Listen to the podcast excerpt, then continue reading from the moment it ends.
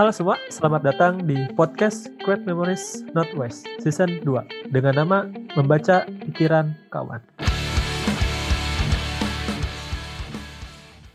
Episode kali ini akan menghadirkan Holly, seorang researcher dari Candence, serta bukunya yang menjadi favorit adalah Men Are From Mars, Women Are From Venus, yaitu buku klasik karya John Gray, berisi petunjuk untuk memahami hubungan pria dan wanita.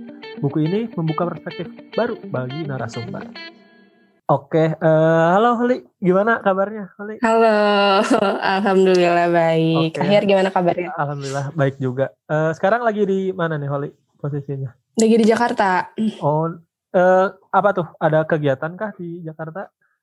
Atau Eh, tetap? gitu? kerja sih eh, karena diminta WFH untuk stay di Jakarta, tapi jadi ya gitu kemarin eh, tinggal di sini di Jakarta dulu.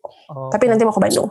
Oke, oke. Walaupun WFH tapi eh, tetap di harus di Jakarta ya berarti kalau bisa dibilang. Mm-mm, karena baru masuk, jadi disuruh jaga-jaga. eh, siapa tahu ada butuh untuk ketemu dan segala macem.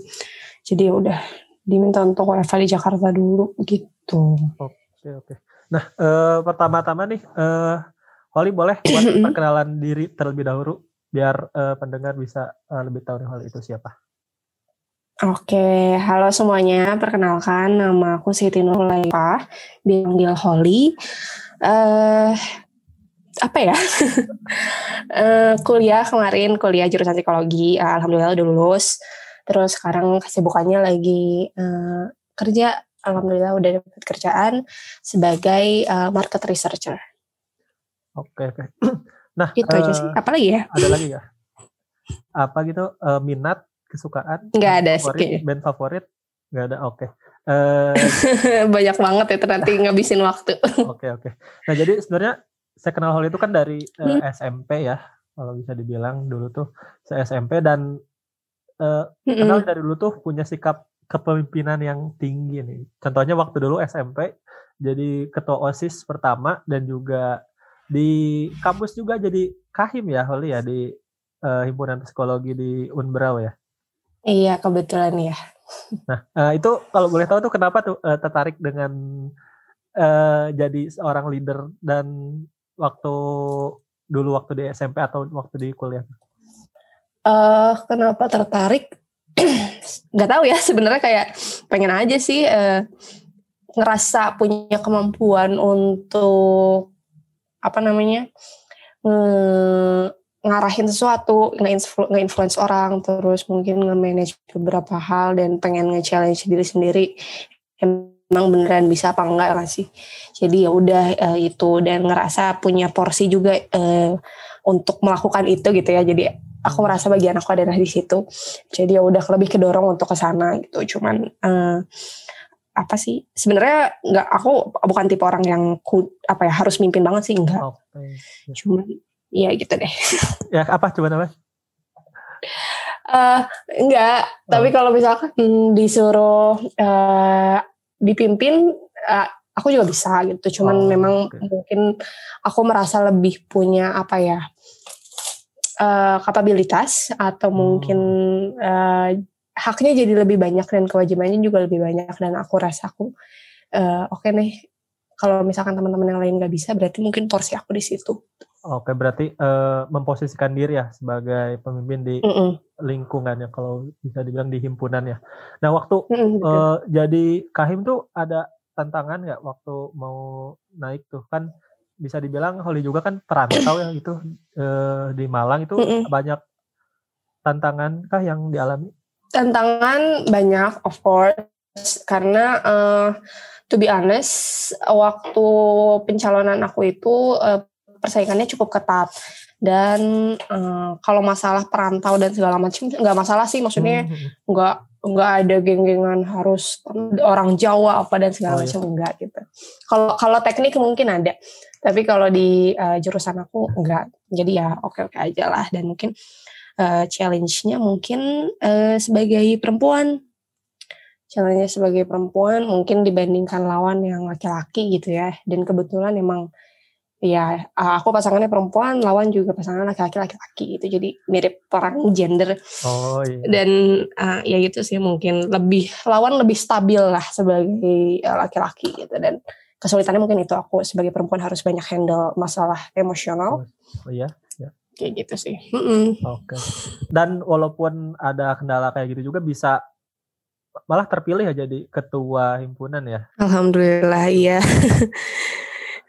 Oke. Okay. Dan uh, mungkin selain tantangan ada mm. benefit yang diperoleh tuh dari mungkin tadi kalau bisa dilihat dari perspektif perempuan yang secara emosional dalam menghadapi uh, suatu keadaan itu gimana tuh? Mm. Benefit banyak banget sih yang jelas. Pertama kan kita jadi belajar ya untuk uh, how to handle things dan deal with situation. Jadi emang itu terlatih banget dan pasti uh, kepake banget apalagi pas udah uh, kerja nih sekarang. Karena kan hmm. kalau misalkan dulu di himpunan mungkin kita nggak bisa handle sesuatu gitu ya, loadnya terlalu banyak dan segala macam, kita masih bisa ya ngomong kayak ke ketuanya atau ke siapa dan segala macam gitu kan. Nah, sementara mungkin di dunia kerja nggak semua tempat bisa toleran seperti itu. Jadi uh, apa ya di tempat-tempat kayak gitu organisasi-organisasi seperti itu itu menurut aku tempat latihan banget untuk apa ya memperluas zona nyaman supaya dalam bekerja gitu. Jadi nanti pas sudah kerja ya udah tuh kita bisa lebih uh, apa namanya resilient. Hmm ya saya suka tuh ini apa kalimat mem, apa memperluas zona nyaman. Jadi lebih mm belajar hal-hal baru ya di luar zona nyaman mm yang ketika udah punya pengalaman yang cukup baik malah jadi zona nyaman kita ya. Iya iya benar oke terus eh, berarti kan kalau untuk jadi uh, top level manajemen lah kalau bisa dibilang di organisasi kampus berarti itu kan yang meng, uh, mengonsep terus mengambil suatu langkah strategis buat kegiatan organisasi. Nah apakah pengalaman-pengalaman tersebut tuh membantu mungkin Holly dalam menjalani pekerjaannya sekarang itu? Membantu. Membantu dan yang jelas uh, pertama mungkin orang akan lebih uh, apa ya lebih tahu kalau misalkan kita ada pengalaman di situ gitu. Jadi uh, mungkin rekruter di tempat kerja jadi lebih uh, notice nih kalau orang ini punya beberapa pengalaman organisasi. Terus uh, untuk masalah manajemen atau misalkan ngelid orang atau masalah uh, ngambil langkah-langkah strategis mungkin belum terlalu kepake nih sekarang karena pasti kan pas kerja kita masih masuk entry level ya. Mm, yeah. dan mungkin kita belum dilibatkan dalam mm, dalam hal-hal kayak pengambilan keputusan atau segala macam itu mungkin masih banyak hal-hal yang ya udah teknikal aja. Jadi mungkin itu belum kepake tapi uh, masalah kayak time management diri sendiri gitu ya terus manajemen ruang kita sendiri apalagi sekarang kan kita WFH yeah. jadi menurut aku manajemen ruang uh, sendiri itu penting gitu loh karena kita nggak kerja di kantor. Jadi gimana caranya kita bisa manage nih eh, kamar sendiri yang mungkin sempit atau misalkan eh, nggak terlalu memadai tapi bisa jadi nyaman untuk kerja itu bakal kepake. Oke ya karena hal-hal kayak gitu bakal kepake ya, karena kalau misalkan di rumah WFH suka banyak gangguan ya daripada di kantor mm -mm, yang mm -mm. diawasi langsung betul betul oke nah uh, kalau nggak salah juga uh, sebelum sekarang di Cadence, bener gak tuh bilangnya atau salah? cadence bacanya cadence. Oh cadence, oke okay, dari luar ya berarti. Cadence okay. uh, eh, iya. di ruang guru juga jadi uh, talent acquisition ya. Mm -hmm. Nah, uh, saya tuh penasaran kan kalau untuk talent acquisition tuh yang uh, ngerekrut rekrut orang dan mungkin ngelolos tidak kannya orang-orang atau kandidat uh, gitu gak? Mm -hmm. Nah, uh, sebenarnya apa sih kriteria orang-orang yang sebenarnya buat bisa keterima suatu pekerjaan gitu karena baru-baru ini juga teman ada yang kebetulan penasaran nih ke, uh, sebenarnya kenapa sih uh, eh kenapa sih se seorang tuh diterima di pekerjaannya. Hmm, oke. Okay. Uh, eh, kenapa seseorang diterima di kerjaannya? Ya jelas karena dia uh, dinilai cocok sesuai dengan kebutuhan uh, sama si perusahaan ini. Terus apa aja sih yang biasanya dipilih? Uh, kemarin tuh kebetulan aku cuman intern doang, jadi mungkin aku share aja beberapa hal yang aku hmm. tahu sebatas intern. Uh, kalau yang dilihat itu biasanya memang depends on uh, posisinya. Mungkin uh, misalkan untuk posisi kreatif, misalkan posisi kreatif uh, video editor gitu ya.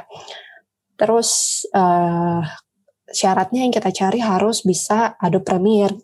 Jadi meskipun uh, mungkin ada kandidat lain yang expert gitu ya, tapi dia nggak bisa Adobe Premiere, cuman bisa mungkin uh, Sony Vegas atau misalkan iMovie dan lain yeah. gitu ya itu berarti kan nggak masuk ya nggak masuk requirement kita. Dan ya udah berarti uh, out gitu. Jadi emang uh, ketika nggak keterima itu bukan berarti hmm, apa namanya jelek atau gimana enggak itu tapi emang berarti mungkin belum sesuai aja nih dengan kriteria yang dicari sama uh, perusahaannya. Oke, berarti uh, sekarang uh, Holly pas ya kriterianya hmm. dengan kerjaan yang sekarang? Atau ini apa uh, jauh berbeda gak dengan jurusan yang diambil sebelum waktu kuliah? Uh, kalau jauh berbeda sih mungkin uh, sebenarnya masih bisa kepake ya karena uh, kalau dulu kan aku di ini ya di recruiter gitu di talent acquisition. Terus uh, awalnya aku pikir juga mau fokus di situ dulu gitu sebelum S2.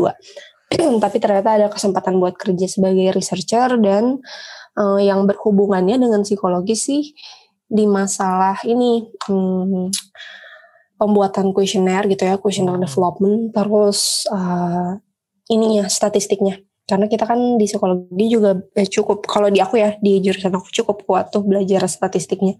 Jadi ini emang kepake banget. Dan masalah etika penelitian. Jadi emang bener-bener kerjaannya mirip kayak bikin skripsi oh, lagi sih. Tapi ya banyak banget gitu tiap bulan gitu. Oh, okay. Jadi dengan adanya ilmu dalam membuat penelitian dan waktu kerja juga kurang lebih sama metodenya jadi kebantu juga ya dari uh, betul betul. Nah uh, mungkin balik lagi ke uh, talent acquisition gitu uh, atau mm-hmm. penerimaan perekrutan. Nah uh, pernah nggak Holly ngalamin uh, ketika misalkan daftar kerja tuh suka nggak nggak tahu nih uh, ini tuh keterima atau enggak kalau bisa dibilang tuh di di ghosting gitu pernah ngalamin yang kayak gitu? Oh iya ya pernah dong. Nah, uh, pernah dan hmm? ya ya kenapa kenapa? Enggak lanjutin aja oh, biar. Ya. Uh, enggak sih uh, lanjut aja enggak ada. Oke, okay. pernah dan biasanya mungkin karena aku udah pernah ngalamin sebagai talent acquisition jadi tahu ya uh, kurang lebih prosesnya seperti apa. Jadi uh, biasanya aku cuma ngasih spare waktu satu minggu gitu dan setelah satu minggu misalkan tidak ada uh, apa namanya kontak lagi atau follow up lagi gitu. Aku udah anggap kalau oh, oke okay, berarti eh, nggak uh, diterima nih dan segala macam gitu. Kalau misalkan mungkin setelah itu dikontak lagi ya udah berarti mungkin itu emang uh, rezeki tapi kalau uh, aku considernya dalam waktu satu minggu kalau misalkan nggak ada kontak ya udah berarti out terus move on lah ke tempat lain. Oh iya, daripada terus berharap mm. ya di posisi tersebut dan mm -mm, mm -mm, malah betul, jadi nggak bisa ngembangin ke hal yang lain ya, jadi mending Iya. Oke oke kayak gitu. Uh, terus nih uh, selain itu juga nih uh, kalau ini kan ini uh, ada hobi nih yang mungkin jarang banget orang yang saya kenal punya hobi yang kayak gini yaitu uh, berkuda ya. Uh, dari yeah. kapan tuh Wali mulai berkudanya? Uh, udah tahu soal berkuda itu dari 2017, tapi baru rutin latihan itu di Agustus 2020. Oh, Jadi baru setahun sekitar belum belum setahun. Oke. Kenapa tuh tertarik sama berkuda? Uh, awalnya mungkin ya awalnya uh, sebelum sekarang kan udah mulai cukup ini ya cukup terkenal gitu olahraga berkuda. Dulu kan 2017 iya. ya nggak banyak yang tahu gitu soal berkuda. Terus awalnya ya kesan pertama wah keren keren aja gitu. Hmm. Pengen nyoba nih gimana naik.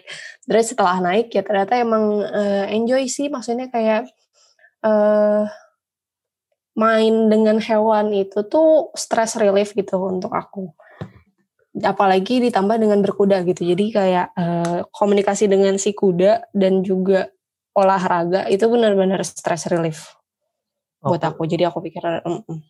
oh aku iya. lanjut lah benar. Nah, berarti mungkin selain dari kuda juga ada hewan-hewan lain yang suka berkomunikasi sama Holly gitu atau mungkin memelihara lah kalau bisa dibilang iya iya Iya kucing kan kemarin tapi udah sudah meninggal, eh, sudah pulang. Oh iya, ada turut berduka cita sama kucing. Enggak apa-apa. Oke dan uh, iya sih kalau misalkan bisa dibilang uh, kalau berhubungan sama hewan itu bisa merilis stres-stres yang ada di kepala dan ini mm -hmm. uh, kalau berkuda itu si kudanya ganti-ganti tiap uh, apa ya tiap sesinya gitu misalkan minggu ini sama kuda yang mana minggu depan ganti Berlatihan. kudanya lagi iya kalau di tempat aku yang sekarang iya ganti-ganti karena uh, apa sih biar terlatih sama semua jenis kuda gitu jadi kita terlatih buat mengenali tiap karakteristik setiap kuda tapi biasanya kalau misalkan untuk uh, apa namanya turnamen atau ya lomba-lomba besar biasanya emang hmm. di prepare dengan satu kuda aja supaya uh, attachmentnya antara si rider dan si kuda tuh dapat banget pas lombanya gitu. Oh berarti uh, ini berarti kudanya tuh berkuda bukan kuda pacu kan ya kuda apa kalau bisa dibilang cabang olah, olahraga? Bukan. Kuda tunggang. Oh ya, kuda, kuda tunggang, tunggang, equestrian. Berarti yang dihitung tuh dari ke apa keindahannya, dari kelancarannya? Mm -mm. Iya betul dari keindahan. Jadi kayak tempo jalan kayak gitu-gitu juga dilihat hmm. kalau di lomba sih. Iya. Uh, di di mana tuh ini Oli uh, latihannya? Di Balaturangga 2 uh, eh, mungkin yang di Bandung tahu ada tempat ini ya Denkafkud hmm. komplek TNI di Turangga deket TSM nah di situ Oke, okay, kalau yang denger nih tertarik juga untuk berkuda bisa langsung ke ke sana ke Turangga e, langsung aja daftar gitu ya berarti bisa langsung iya iya bisa kok langsung ngobrol-ngobrol aja tapi sekarang lagi ini sih lagi vakum gara-gara covid ya oh iya benar mm -hmm. jadi di apa ya stop dulu mungkin ya kegiatan. Iya betul betul. Oke. Okay. Nah, uh, oke okay nih paling sebelum menutup segmen kita yang pertama ada hmm. kuis trivia uh, milih uh, dua kata. Jadi ada pilihan nanti jawab aja uh, pilih yang mana. Uh, oke. Okay. Misalkan uh, milih A atau B, milih B gitu ya. Oke. Okay. Uh, untuk yeah. yang pertama uh, Bandung atau Malang? Bandung. Oke. Okay. Terus selanjutnya uh, K-drama atau anime atau manga? oh my god, anime. Oke oke. Nah kalau boleh tahu tuh kenapa tuh dari yang pertama dulu deh. Eh, yang pertama Bandung karena emang dari lahir di sini, jadi ya ya nyaman aja di Bandung.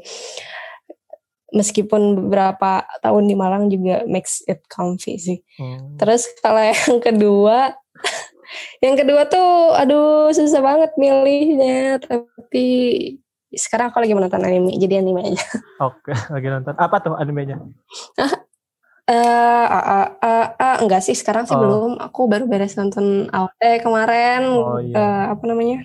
Maraton. Oh, maraton. Terus udah deh belum lanjut apa-apa lagi. Oke. Oke, berarti uh, dengan jawaban itu kita menutup segmen pertama. Sampai ketemu di segmen kedua.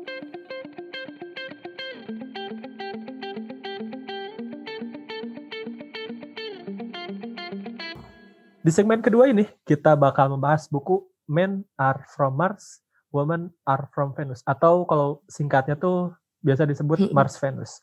Kalau dibaratkan, isinya tuh tentang perbedaan dua entitas dari planet yang berbeda. Mars dan Venus. Buku ini terdiri terdiri dari 11 bab tentang detail-detail yang dimiliki oleh pria dan wanita serta perbedaannya. Oke, uh, Holly kalau boleh tahu nih pertama kali tahu buku ini tuh dari mana? Oke, jadi pertama kali tahu buku ini tuh pas kecil. Hmm. Kecil banget masih ya mungkin SD berapa tahun under 10 tahun sempat ngelihat itulah ditumpukan buku uh, punya ibu aku tapi ya namanya anak kecil ya jadi kan pasti nggak ngerti uh, itu apa cuman uh, somehow si judul ini tuh melekat di ingatan aku sebagai anak kecil kayak men are from Mars women are from Venus itu kan jadi kayak ah loh emang laki-laki dari Mars ya hmm. dan perempuan dari eh iya bener yeah. dari Venus ya gitu dan ya biasa pemikiran anak kecil terus uh, beberapa ya udah lupa lah setelah itu pas kuliah ketemu lagi, kuliah ketemu lagi karena aku di psikologi kan dan itu Hmm. termasuk buku-buku yang sering uh, direkomendasikan sama dosen dan juga cutting tentang ini dan aku ngerasa kayak oh notice nih eh apa ya recall lagi kalau dulu pernah punya buku ini gitu. Dan akhirnya nanya lah ke ibu "Ma, masih ada nih gak nih buku ini? Dan dicari-cari akhirnya ketemu lah. Cetakan tahun berapa itu udah lama banget. Hmm. Terus eh, setelah baca sedikit gitu ya overview-nya dan segala macam, oh barulah tertarik dan akhirnya coba baca. Dan ya emang benar sih eh, sedikit banyak merubah eh, pemikiran aku tentang eh, komunikasi antara laki-laki dan perempuan. Hmm, Oke, Oke. Kalau kalau saya sebenarnya pertama tahunya tuh ini sih Mm-mm. eh, ada filmnya G Pamungkas Mars Venus. Nah, cuman eh, Oh, apa ya kayak tapi gak nonton, cuman tahu aja filmnya. Terus kebetulan waktu Mm-mm. beberapa saat lalu kan ketemu Holly juga dan lihat di IG story-nya juga sempat ini kan nge ngefoto quotes dari buku itu ya. Kalau apa ya iya iya. quotes-nya tuh kalau diingat-ingat apa ya? Masih ingat gak Holly quotes-nya itu? Bentar bentar bentar. Banyak sih aku ininya. Oh, waktu itu aku nge-highlight yang eh, jangan pernah mengatakan kepada wanita bahwa ia seharusnya tidak sakit hati. Hmm, oke oke. Itu. Berarti nah itu dari quotes itu kan di, disaranin ya kalau bisa Mm-mm. dibilang sama Holly itu ke apa followersnya buat mungkin bisa jadi bacaan ya. Dan dari itu sebenarnya saya tahu dan Mm-mm. kebetulan eh, kebetulan Teteh juga beli bukunya dan belum dibaca ya udah saya coba Hmm, baca aja. Dan sebenarnya kalau buku ini tuh cocoknya ini ya untuk orang yang sedang menjalin hubungan. Mungkin eh, Holly waktu baca buku ini ada alasan tersendiri gitu. Eh, aku mulai baca buku ini tuh lagi di tahun 2019-an kalau nggak salah. 2019-an bacain Malang eh, terus enggak sih saat itu memang enggak lagi menjalin hubungan apa-apa gitu. Cuman ya pasti kan kita punya ya sedikit eh, apa cerita-cerita gitu dengan lawan jenis dan segala macam. Dan pas baca itu tuh ya oh relate nih relate. Dan akhirnya dibaca sampai selesai. Cuman gara-gara itu tapi eh, aku pikir pada saat itu emang belum bisa aku apanya terapkan. Oh, belum bisa aku aplikasikan gitu terutama dalam konteks relationship gitu. Tapi mungkin itu kepake juga sih dalam hal kayak hmm, ngadepin teman-teman organisasi laki-laki gitu. Jadi lebih paham mereka Hmm. eh, sebenarnya kayak gimana gitu. Eh, kalau misalkan seeking for help dan segala macamnya. Kayak gitu itu juga ngebantu. Tapi eh setelah itu aku lupa setelah itu aku lupa sama si buku ini. Aku cuman eh, ingat kalau aku pernah baca dan aku merasa dengan sekali baca itu aku sudah cukup paham dengan Hmm, buku ini. iya, iya. padahal ini tuh buku panduan yang buku panduan itu nggak cukup dibaca sekali gitu Oh, jadi ketika kita lagi ngaplikasiin itu juga kadang kita butuh untuk baca itu lagi, baca itu lagi dan sayangnya unfortunately uh, ketika akhirnya uh, aku dalam suatu relationship gitu ya, dalam Hmm. suatu hubungan, aku lupa beneran lupa nih sama si keberadaan buku ini gitu. Yang ada di kepala aku juga cuman aku udah pernah baca dan aku tahu. Jadi eh apa ya yang aku lakukan dalam hubungan itu aku merasa aku udah melakukannya dengan benar karena aku udah baca buku ini dan aku udah tahu gitu. Padahal eh, setelah akhirnya ternyata eh, hubungannya nggak berlanjut gitu ya terus akhirnya aku ketemu buku ini lagi dan baca lagi shock sendiri karena ternyata sebanyak itu hal-hal yang eh, belum aku terapkan dengan baik gitu kan dan bahkan kayak Oh, kayak apa ya kayak kayak aku baru tahu lagi gitu kayak aku baru tahu lagi pas aku baca itu. Padahal dulu udah pernah baca tapi pas baca lagi kayak loh kok dulu nggak nggak kayak begini dan segala macam bla bla bla dan segala macam gitu. Jadi pas di situ aku mikir oh, oke lah eh, teori is just teori gitu. Dan itu membantu. Tapi eh, apa masalah nerapinnya itu in whole another level. Iya ya, karena walaupun master teori karena tapi kalau misalkan dalam eksekusinya tuh eh, salah itu jadi Mm-mm. teorinya juga tidak teraplikasikan ya. iya betul betul betul Oke oke. Terus eh, berarti tadi Gitu walaupun misalkan belum menjalani hubungan juga bisa menjadi ini ya bekal yang bermanfaat untuk uh, mm. sekitar juga kayak misalkan tadi di organisasi gitu dan uh, mungkin kan tadi berarti baca bukunya berapa kali ya tiga kali ya waktu kecil uh, 2019 terus 2020 ya tiga Iya iya. Tiga kali. Nah itu. Tapi kecil sih aku cuman iseng-iseng doang oh, ya iseng -iseng. baca yang gimana. iya iya. Uh, terus uh, ini uh, saya juga kan baca nih dan ternyata apa ya sih mm -mm. ceritanya tuh hampir kejadian juga di dunia yang saya eh, di pengalaman yang saya alami juga nih. Uh, Holly juga merasakan hal tersebut yang diceritain tuh emang bener-bener oh ini bener-bener pernah kejadian nih hal yang mirip kayak yang di buku. Iya iya betul betul. Polanya mirip-mirip lah uh, konflik cewek dan cowok tuh dan itu sebenarnya jadi le bikin lebih menarik sih karena lah berarti maksudnya pertengkaran-pertengkaran besar kayak gitu tuh pattern yang normal ngerti gak sih? Hmm. Yang biasa aja bukan sesuatu yang wow dan segala macam dan sebenarnya bisa di solve gitu. Cuman lebih hebatnya lagi adalah karena uh, most of us nggak paham gimana cara solve-nya apalagi kalau misalkan emang kita dalam relationship itu kan pasti ada kayak faktor uh, subjektif hmm. ada ya yang bilang love is blind dan segala macam dan terus kita nggak bisa mikir jernih dan segala macam itu kan pasti ada coba itu jadi kayak oh uh, kalau misalkan mungkin semua orang benar-benar paham dengan apa isi buku ini gitu dan uh, beneran bisa nerapin gitu ya, hmm.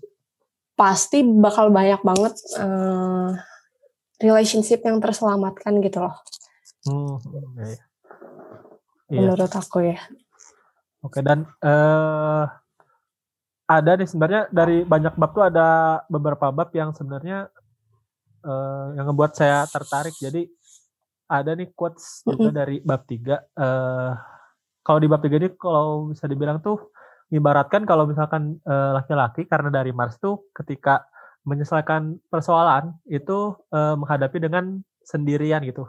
Masuk ke guanya dalam tanda kutip. Mm-hmm. Dan kalau untuk uh, perempuan nih karena dari Venus uh, ketika mengalami kesulitan tuh uh, mencoba untuk terbuka dan membicarakan kesulitan-kesulitan mereka. Nah, kalau dari perspektif uh, Holly nih, apakah coach itu approved? Iya mungkin uh, secara umum semua orang juga mengakui hal itu ya. Uh, kalau memang uh, jadi gini penggambarannya adalah orang-orang Mars atau laki-laki, uh, cowok hmm. itu uh, menurut aku simpelnya pride-nya tuh besar gitu. Pride-nya besar apalagi in solving problems gitu. Jadi di buku itu digambarkan kalau Mars ini adalah uh, planet yang penuh dengan gedung-gedung tinggi, pencapaian, terus ya pencapaian tiap orang dilihat dari uh, what he wears gitu kan. Apakah dia dokter, apakah dia uh, insinyur atau apa dan segala macam itu yang dilihat sama si orang-orang uh, orang -orang Mars ini uh, sementara orang-orang Venus, Venus itu digambarkan di buku ini sebagai planet yang hmm, apa ya lembut, penuh uh, lembut terus udah gitu interaksinya penuh keramahan, kemudian nggak banyak gedung-gedung tinggi, tapi mereka fokus dalam membangun uh, hubungan interpersonal antar mereka gitu kan yang kayak gitu-gitu digambarinnya hmm, si iya, iya. Venus ini. Dan ketika akhirnya Mars dan Venus ketemu gitu eh, orang Mars itu ya malu untuk uh, bukan malu gini ya mungkin mungkin beberapa orang sekarang nggak akan ngakuin itu tapi uh, sadar tidak sadar mungkin cowok akan lebih milih untuk uh, nyelesain itu di, sendiri dulu baru kalau misalkan ternyata emang dia nggak bisa barulah dia minta bantuan orang yang dia percaya.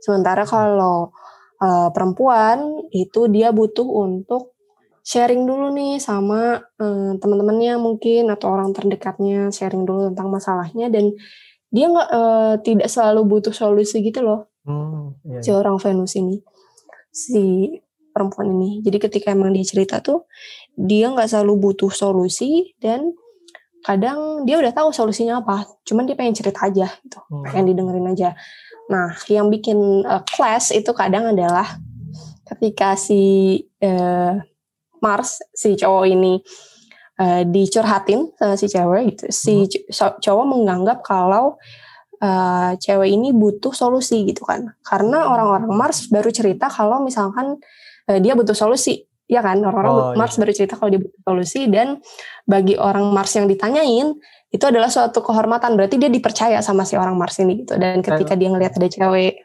yang cerita ke dia berarti dia ngerasa oh ini cewek percaya sama gua dan eh, butuh solusi dari gua. Oke tapi eh, terkadang justru ya itu si cewek itu nggak butuh itu dan eh, gimana cara orang Mars deliver itu terkadang nggak sesuai dengan si orang Venus itu. Jadi mungkin tidak ada empatinya apa dan segala macam dan beda lah dengan pola interaksinya orang-orang Venus atau cewek tuh jadi kadang itu sih yang bikin konflik terus biasanya ini oh, tadi kan disebut ya orang Mars Iya. eh apa punya guanya Iya, masing-masing masing-masing. Mm-mm, jadi eh, karena dia proud of pencapaiannya, terkadang untuk menyelesaikan suatu masalah, ya dia itu masuk ke dalam guanya gitu kan, mikirin sendiri, ngotak-ngotak dan segala segala macam. Eh, once dia udah merasa oke, barulah dia keluar. Nah, yang kadang bikin eh, salah paham adalah perempuan ini atau orang Venus ini nggak paham kenapa tiba-tiba orang Mars itu masuk gua Hmm. karena eh ya karena kan eh, mungkin masuk gua itu bagi orang Mars adalah recharge-nya mereka ya Hmm. recharge mereka untuk menyelesaikan masalah atau untuk mikir sesuatu dan segala macam tapi buat orang Venus eh, recharge-nya adalah mungkin lebih ke eh, ngomong ini tuh ke temannya dan eh, apa ya ketika si orang Mars ini punya masalah dan ternyata dia nggak ngomong ke si perempuan si perempuan ini jadi merasa kalau eh, ada ada yang salah nih gitu kan ada yang salah dan segala macam. Padahal nggak nggak ada yang salah gitu cuman memang ya udah eh, laki-laki itu lebih terbiasa untuk masuk ke guanya dulu. Sementara si perempuan nih yang di tadinya mereka sama-sama di luar gua terus tiba-tiba si laki-laki butuh waktu se- sebentar untuk masuk ke gua ya dia bingung lah ibaratnya ditinggalin di situ sendiri gitu lah. Kok tiba-tiba masuk Oh. gua dan segala macam itu jadi biasanya itu kan yang bikin Hmm. eh, apa namanya salah paham dalam relationship kayak gitu-gitu. Dan ya gitu biasanya kalau misalkan kayak gitu si perempuan ini maksa maksa untuk masuk ke guanya dan maksa dia eh, maksa si cowoknya untuk keluar gitu narik. Ceritalah kalau ada apa-apa apa dan segala macam bla bla bla bla gitu. Yang bagi perempuan itu adalah hal yang bagus gitu. Karena Iya. kita care gitu kita care nanyain apa dan segala macam tapi mungkin bagi si cowoknya itu apa sih gitu eh, lagi butuh waktu sendiri gitu lagi butuh eh, ruang sendiri di guanya gitu. Dan mungkin dalam beberapa titik malah jadi intimidating buat si cowoknya juga gitu. Jadi sebenarnya bukan bukan orang yang eh orang yang gimana ya bukan orang yang nggak ngasih cinta sesuai dengan apa yang diharapkan enggak gitu Hmm. pasti masing-masing pihak tuh merasa sama-sama udah paling mencintai gitu tapi Iya. eh, the love yang dikasih gitu cinta yang dikasih itu adalah cinta yang kita pinginin cinta yang kita pengen gitu bukan yang partner kita ingin gitu. Oh, dan itu sih yang aku highlight di situ tuh di Oh, iya. buku itu oh iya. Iya, karena kepridannya juga itu jadi uh, kurang etis ya untuk bukan jadi nggak nggak mau aja gitu minta tolong langsung ya kalau misalkan belum diselesaikan oleh diri sendiri ya kalau dari Mart itu dan di situ sebenarnya si Iya. komunikasi dan sebenarnya walaupun uh, masuk ke gua tuh eh yang saya baca juga butuh Mm-mm. kepastian juga ya dari uh, kalau misalkan orang-orang Venus tuh kalau misalkan ketika iya benar benar ketika di apa ditinggalkan ya kalau kepastian bahwa orang Mars Mm-mm, ini akan karena kan kembali lagi. Iya, betul. Gitulah. Jadi karena ya, pernah pasti khawatir lah sebagai orang yang tiba-tiba ditinggalin gitu kan. Eh apakah dia bakal balik lagi atau itu beneran ya udah gitu mungkin ada kesalahan kita kan mungkin ada ya dalam relationship yang emang ya udah salah terus ditinggalin dan emang nggak mau lagi gitu jadi untuk make sure bahwa si cowok ini bakal balik lagi ya itulah perlu komunikasi juga dari si cowoknya kalau eh, ya dia cuma butuh waktu kok gitu Hmm. Kalau dari sisi AHR sendiri gimana? Iya sih sebenarnya kalau dari pengalaman walaupun saya belum pernah ya merasakan mengalami relationship jadi tapi eh, berhubungan dengan orang eh, apa ya kayak atau misalkan punya masalah sendiri gitu masalah misalkan di akademik atau di hal-hal sebagainya yang sehari-hari emang kadang suka nyoba aja gitu sendiri eh, ngelakuin bener-bener sampai ada titik terang lah kalau bisa dibilang. Dan uh, kalau misalkan stuck banget, stuck stuck banget ya langsung uh, nanya ke yang benar-benar udah expert gitu yang uh, dipercayai bahwa oh ini kalau misalkan nanya ke orang ini uh, dapat jawaban yang benar dan uh, emang butuh jawaban gitu. Kalau misalkan uh, bisa dibilang dan bukan apa ya uh, bukan hanya sebagai salah satu cara biar apa uh, orang tahu permasalahan kita tapi kita benar-benar mengharapkan uh, jawaban dari permasalahan tersebut emang sih itu iya, iya. beda beda banget betul betul terus pria atau cowok lah cowok tuh ya mm. diibaratkan sebagai karet gelang yang mana secara berkala tuh kadang bisa kendor kadang bisa uh, mendekat atau menarik diri atau bisa lebih dekat dan kalau untuk dari cewek mm. sendiri ke perempuan tuh diibaratkan uh, dengan gelombang ya kadang bisa naik turun dan uh, ada waktunya ketika misalkan turun itu untuk melakukan apa ya renungan diri.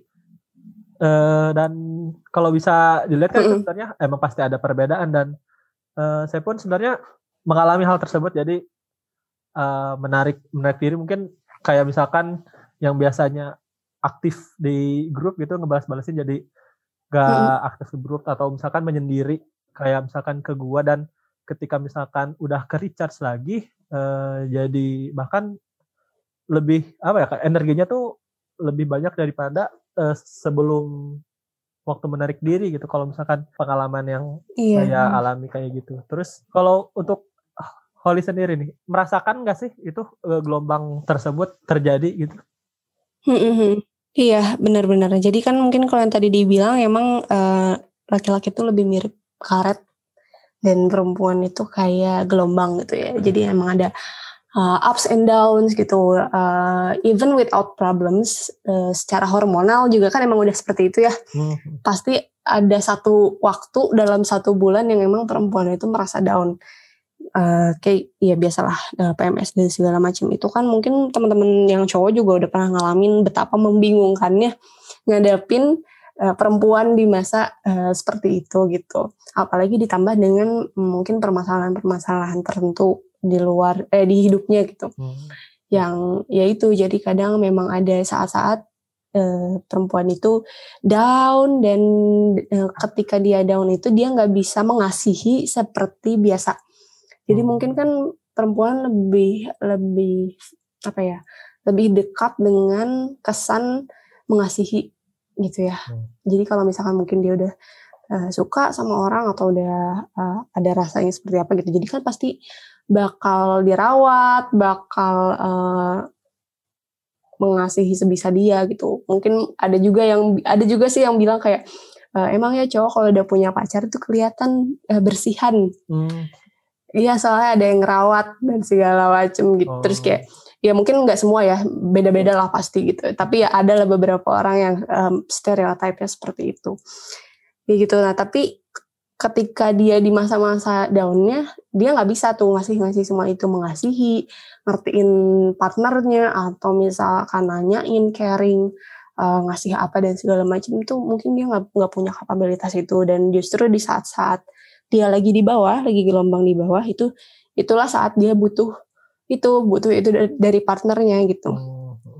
Dan uh, mostly kadang uh, justru partnernya itu malah menuntut kok mana nih nggak nggak nggak nggak kayak biasanya nggak nggak ngasihi seperti biasanya dan segala macam gitu malah uh, down terus mungkin malah jadi clingy gitu ya beberapa cewek hmm. clingy atau manja atau butuh apa dan segala macam minta ini itu lalala gitu. Terus akhirnya malah jadi bete gitu. Padahal kalau misalkan dipahami gitu ya di, di ngertiin gitu ketika dia di masa down gitu.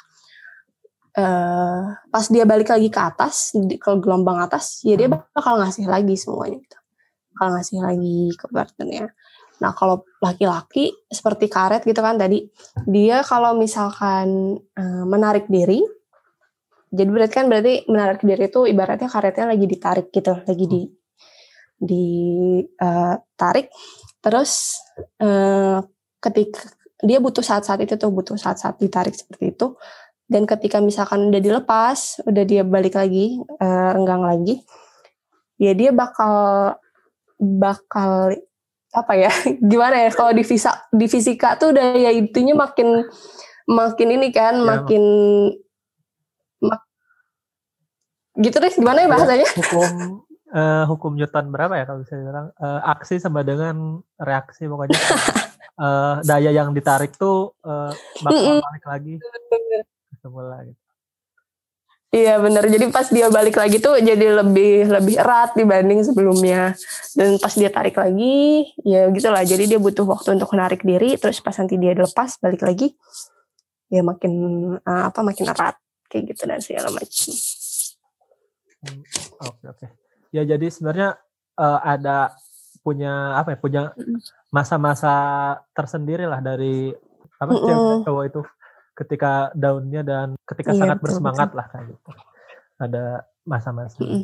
Terus uh, selanjutnya nih uh, dalam penilaian kan kalau diceritakan juga mungkin di buku tuh uh, ketika uh, cewek ini ngasih nilai nih uh, misalkan uh, dari cowoknya tuh misalkan ngebantu atau misalkan cewek minta tolong bisa itu misalkan hal yang gampang kayak misalkan uh, ngapus foto background atau misalkan uh, jemput ke mana keluar kota atau uh, hal-hal sebagainya nggak peduli misalkan susah atau gampang angkanya tuh tetap bernilai hmm. satu poin dari uh, hasil hal-hal yang telah dilakukan oleh cowok kalau misalnya dibaratkan hmm. semuanya sama lah nilainya satu terus ada juga kan uh, kalau dari Mar itu sendiri perbedaannya karena mereka tuh menuntut keadilan. Jadi apa yang mereka berikan gitu si effortnya, terus perlu uh, mengharapkan kebalikannya tuh sesuai dengan yang mereka effortkan. Misalkan membantu hal yang susah, mereka juga mengharapkan penilaian yang besar pula. Nah, kalau dari hal-hal pemberian nilai itu sendiri nih, Holly, mandang itu kayak gimana? Hmm, itu relate sih ya, emang relate uh, buat aku. Jadi uh, kalau aku pribadi emang lebih apa ya nggak ngelihat uh, effort besar kecil apa dan segala macam gitu jadi emang semua effort yang partner keluarkan gitu kalau emang udah suka ya pasti itu bakal meaningful gitu untuk aku sementara mungkin kalau untuk cowok nah kalau akhir sendiri gimana approve gak soalnya aku sendiri masih belum terlalu paham nih sisi yang ini. Kenapa based hmm. Uh, penilaian tiap effort gitu. Jadi sebenarnya kalau uh, saya lihatnya tuh karena hmm. ini sih mengharapkan adil aja gitu. Jadi dari saya ngeluarin energi buat ngebantu uh, seberapa banyak nanti oh ya udah aja di harapannya nilainya juga seberapa banyak saya ngebantu uh, seberapa banyak effort yang saya lakukan untuk ngebantu hal tersebut misalkan kalau kayak apa ya misalkan nganter pulang lah uh, nganter pulang sama uh, oh gini aja deh. Jadi apa ya gimana ya? Uh, mengantar pulang nganterin pulang sama ngehapus foto background uh, pas foto atau ngeganti warna background pas foto. Nah sebenarnya kan itu uh, effortnya beda ya dengan uh, ngedit biasa gitu sama dengan uh, yang harus ngeluarin tenaga misalkan uh, biaya bensin motor terus yeah. uh, iya. waktunya juga bahkan lebih bisa lebih lama nah uh, mengharapannya tuh sih mm -hmm. dari penilaiannya jadi uh, dengan effort yang besar tuh mm. mengharapkan dinilai ya besar juga gitu sih sebenarnya jadi jangan iya, iya, menyamakan iya, iya. apa ya gak, gak berharap disamakan gitu hal-hal yang effortnya berbeda gitu sih kalau yang saya alami mm, bener bener bener iya sih.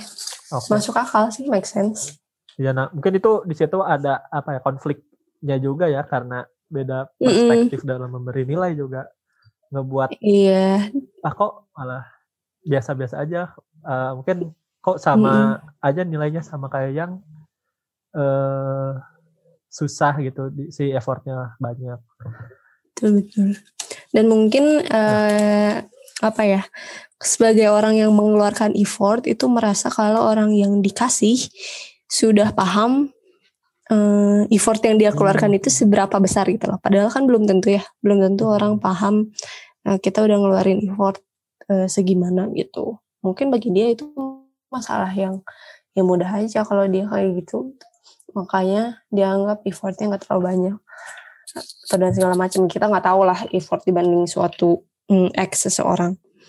Jadi itu kayaknya itu common deh. Maksudnya bukan bukan cuma dalam relationship uh, asmara tapi kayaknya semua orang juga pasti pernah salah paham kayak gitu deh. Hmm, ya ya. Benar. Ya kan ya masalah sih, pasti. Uh, masalah penghargaan di organisasi atau misalkan di kerjaan ada orang yang di, dihargain segala macam lebih dari partnernya lala itu kan pasti banyak ya iya iya ya, gitu. benar-benar dan uh, kalau misalkan dalam hal meminta pertolongan juga sebenarnya kan kalau misalkan tadi nih uh, dari Dimar sendiri kalau misalkan orang yang minta meminta pertolongan gitu meminta meminta mm pertolongan itu karena emang uh, minta ya to the point lah kalau bisa dibilang karena to the point langsung jadi langsung dibantu gitu. Kayak contohnya tadi misalkan sesama Mars meminta pertolongan, mintanya to the point langsung mm -hmm. dibantu. Nah kalau dari Venus sendiri kan sebenarnya gak to the point ya kalau misalkan saya baca di buku. Iya benar.